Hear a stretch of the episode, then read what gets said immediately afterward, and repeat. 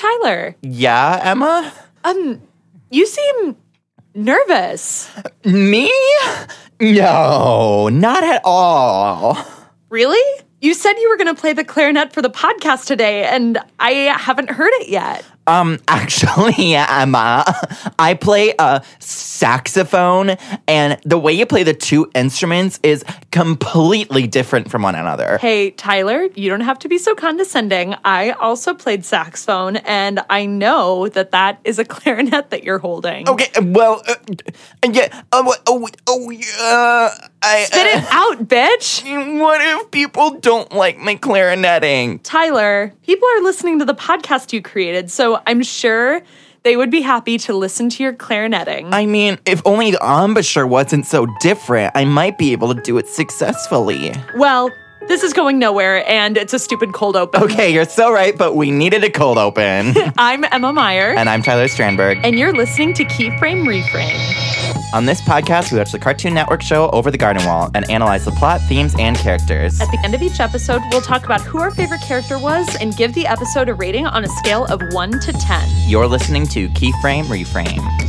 Emma, I feel like this is the episode where everything kind of like takes a shift. You I know? Yeah, I totally agree. It's like things start connecting, the drama sets in. Mm-hmm. It remains whimsical and fun, but we start to see an even darker side to the unknown. Mm-hmm. Ooh, uh, it's just very. I love it's. Uh, we'll be talking about that. It's part of what makes it interesting. And today it is the sixth episode that we are focusing on, which is titled "Lullaby in Frogland." Wirt, Greg, Beatrice, and Greg's frogs sneak aboard the ferry, which is filled with clothed frogs. They disguise themselves as members of the ferry's band, which soon starts performing. When they arrive at their destination, Beatrice, who had been acting strangely throughout the ferry ride, tries to convince them to stay in the unknown and not to visit Adelaide. That night, Beatrice flies away and is unknowingly followed by Wirt and Greg to Adelaide's house.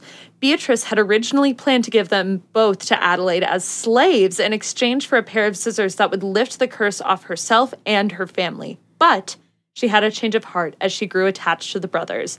Adelaide attempts to capture Wirt and Greg, but is killed by Beatrice. Beatrice attempts to explain the situation, but Wirt, hurt by her betrayal, runs away with Greg. The episode premiered on Cartoon Network on November 5th, 2014, and was written by Bert Youn and Nick Edwards. Let's just start. Yeah, let's start with some of the This little fun episode has everything It does. in There's it. so much going on in this episode. Character development, betrayal, amazing frog costumes. Top 10 anime betrayals. You said you weren't going to make that joke. I didn't make it in the cold open, but I can make it here. it's in the body. Welcome to Watch Mojo. okay, so some fun things to know.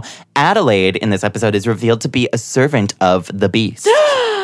Gasp! Actually, that is bonkers. Um, also, the title Lullaby in Frogland is a reference to the jazz standard Lullaby in Birdland. I played that song in high school. You know, I was going to say before we started recording, we were talking about the respective band camps we went to. Mm-hmm. You went to marching band camp. I went to, uh, wait for it, everyone, sleepaway jazz camp. Yeah.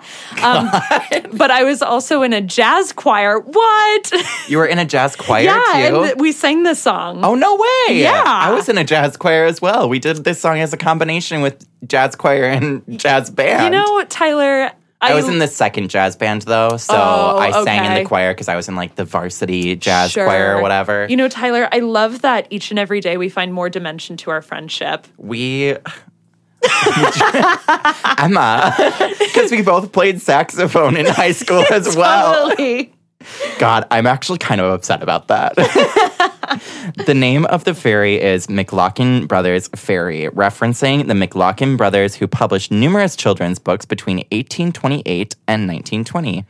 The frogs and the fairy may also be inspired by The Wind in the Willows, which is a book about 19th century anthropomorphized animals. At the opening song of the first episode, the boat scene being released by the two boys is the ferry on which the frogs are riding. I just have to step back and say we are going to do an episode talking about the introduction, or we'll spend some time talking about it on the whole. The one thing I don't know is who the two boys are. I don't either. and maybe it doesn't matter. I'm thinking like Wirt and Greg are also humans and like why are they on the same boat with Unless frogs? they're like giant children releasing a normal sized boat, which would be fine. That's just like the only, you know, in the introduction, that's the only one where I'm just like, I can't figure out who those two boys are. Mm-hmm. If they are anyone. no, I mean everything else seems to make sense, but this is the only one where it's like oddly placed. I just but yeah. get ready for our series wrap up. That's gonna be a long. We'll have more time. wild conversations where we actually know the answers Yeah. to things. We can actually explain things instead of being be, mm, cryptic. What about? And remember this. I don't get it. No, we know. At the end of this chapter, Beatrice tells Wirt that he should stay in the unknown, which contradicts her statement in Hard Times at the Huskin Bee when she says that both of the brothers cannot stay in the unknown. Yeah, this is kind of interesting to me, actually. It's like she cares about them. So obviously, we know that Beatrice wants them to stay in the unknown and not go to Adelaide's because she's using Adelaide as a cover to like get them home. Mm-hmm. And she knows that Adelaide is not actually going to send them home. So she's just, she's saying like stay in the unknown as a way of saying like we're not going to Adelaide's anymore, Mm-hmm. you know? But like, she says in the second episode that they can't stay in the unknown. Mm-hmm. Why is that, do you think? I think it's because it was part of the incentive for them, Them to to go see get out. Adelaide. Oh, interesting. But I also think, you know, of course, aside from like, you shouldn't go home because we shouldn't see Adelaide because she's going to kill you or like make you a child servant. Mm-hmm. But also, I think Beatrice has grown close enough with the boys that they actually have like a friendship. Mm-hmm. And so, maybe. Beatrice just wants them to stick around for like a friendship. Oh. But I also think it's funny because I think Beatrice knows how dangerous the unknown is Mm-hmm. for the boys.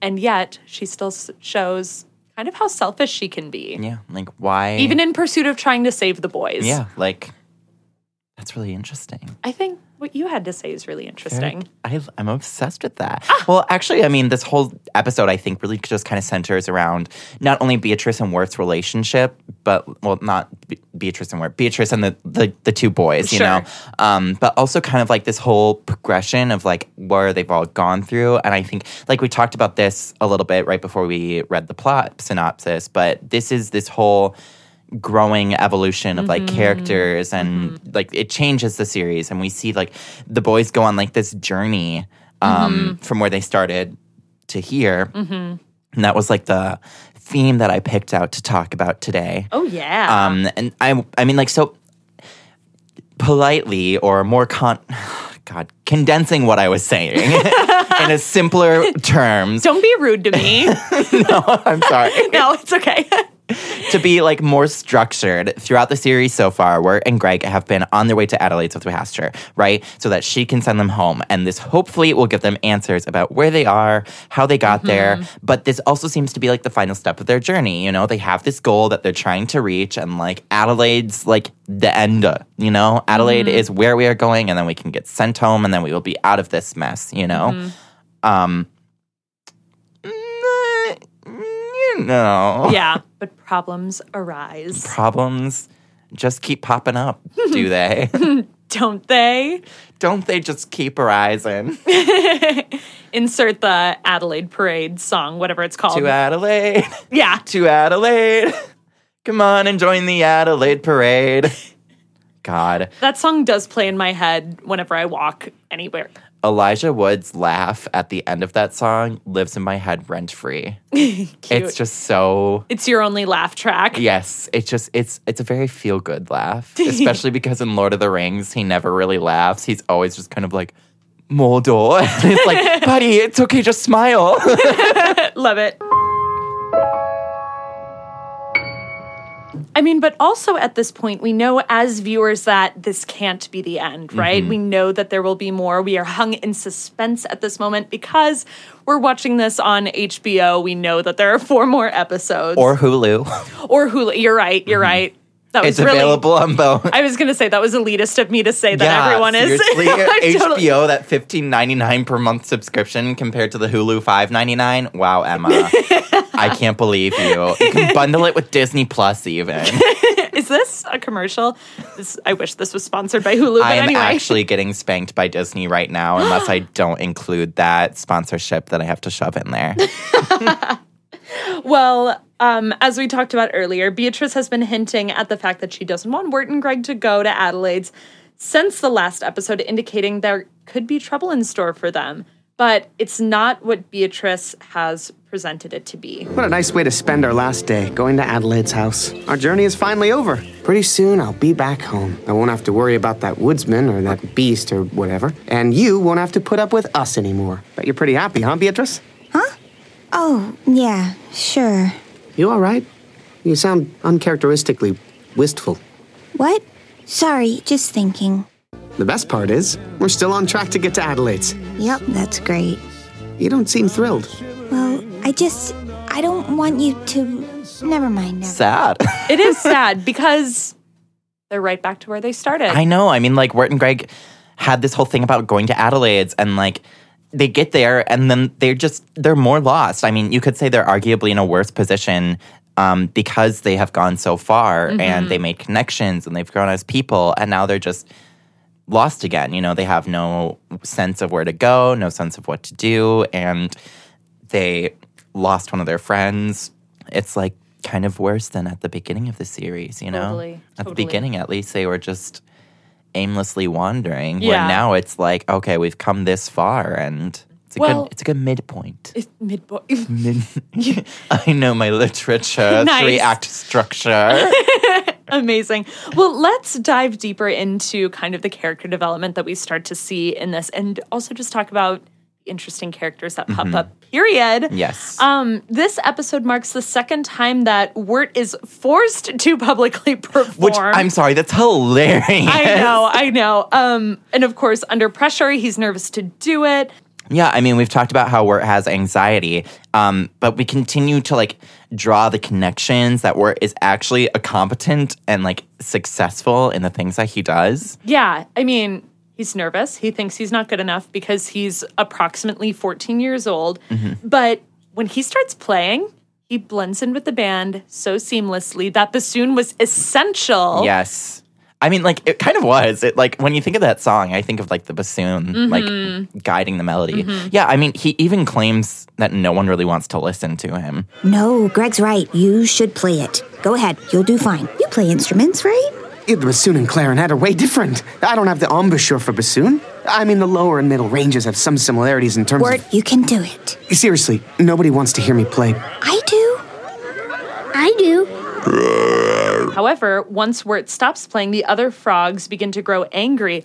Also, doesn't Greg's frog, who I think at this point is named George, George Washington, Washington, yes. also stop singing? Yes. Like he loses his voice. Yes, he does. Aww. So he stands up. It's revealed that the boys are underneath and that George Washington is naked. And then the frog police are going to like arrest them. And like mm-hmm. the other frogs like get mad. Yeah, right. So But all of this is just to say it shows that people enjoy Wirt's presence and his talents, and uh, he needs to be nice to himself. yeah, Wirt just needs to, he needs a little bit more self confidence. Remember earlier in episodes when I was just like, I think Wirt is annoying because he's not confident. Jesus. I don't mean that. You're so mean. I, well, no, but I mean, I'm not mean. No, uh, I would never. I'm not I'm saying a that in the Over the Garden Wall universe, I would be like the mean people by the bleachers in one of the last Look, episodes. in the but- Over the Garden Wall universe, I would probably haze no, I'm kidding. Hazing is bad for legal reasons. Boom. Well, speaking of mean people, let's talk about Beatrice. Oh my god, yes. God. I mean like she she's been turning it around, right? Mm-hmm. But like in this episode we do find out these ulterior motives that she's had and why she wanted the boys to follow her and why she used the guys to help them manipulating them to follow her to Adelaide's so that she can be returned to a human, Mm-hmm, which we found out she was human in the last episode. Right, right. And um, I think I have also said that I didn't like Beatrice in the past. Yeah, no, we talked about this in episode 2 when we focused on her because Right. I didn't like her in that Right. episode either. And then I think in the last episode I said she was my favorite. Yes. So yeah, she's growing on me. Um, right, but like she has presented this very hard exterior where she has been straight up mean. But of course, as she gets closer to the brothers, especially Greg, our sunshine child, and starts to hear more about Wirt's story. She opens up, she finds love, and she's trying to save the boys from what she has walked them into. Yeah, I mean, like, this is. Uh, I made the joke about like top 10 anime betrayals, but like, that's literally what this is. It is a betrayal. Mm-hmm. And Wirt feels like he's been betrayed, which just, Justice Lee, justifyingly so. Justice League. Justice League. Justice League. No, Wirt feels as if this is a betrayal, which he is very justified in doing so. But also, like Beatrice ends the episode with genuine remorse Mm-hmm. because she's she's grown a bond with the 2 And we have to talk about the most iconic part of this episode, which is Adelaide of the Pasture herself, Yes. voiced by the extremely talented and hilarious John Cleese. Yes, who also voiced Quincy Endicott in the last episode. Right, right. Mm-hmm. Super funny. Um, so I am obsessed with Adelaide's character. Just, you know, as we move through the series, we find out even more about like who she's connected to and Mm-hmm. stuff.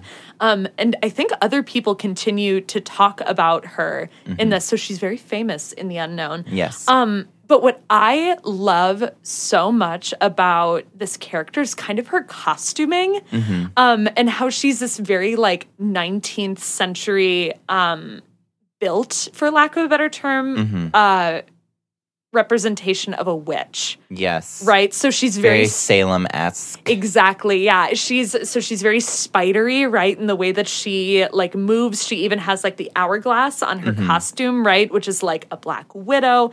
Um, but she also Yeah, has that's right. I didn't notice that. Right, That makes so much sense. um, I also would recommend. I mean, for all of these characters, it's fun to look back and look at early concept art, which of course we can't represent in this podcast because it's just our voices. Right. Um, There's a YouTube video that focuses a lot on the over garden the wall, over Mm-hmm. the garden wall costumes. Um, I don't remember who it's by off the top of my head. Lee. There we go. Yes. Yes. Go look at that. Yes. It's very, very interesting. Yeah, she's fantastic.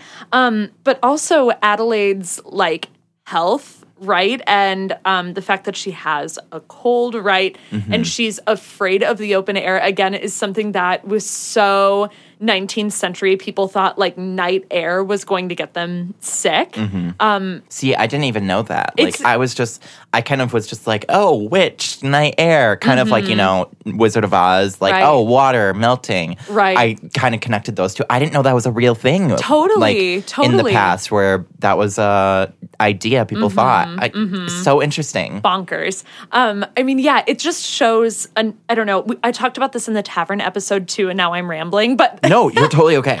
Um, but like it just shows how amazing the creators of the show do it balancing like two different worlds right? Like the frogs on the ferry are dressed in very like late 1910s and like 1920 like i think there's one frog wearing like a flapper dress mm-hmm. along with this again like 19th century ish idea of what a witch is. Mm-hmm. And i love it! I, she also um, has one brief line where she says that the beast like commands her or like her every move or something. Mm-hmm. So we know that like she is a servant of the beast, but we never really find out how. Mm-hmm. i mean I she think that's is so interesting. I know, I know.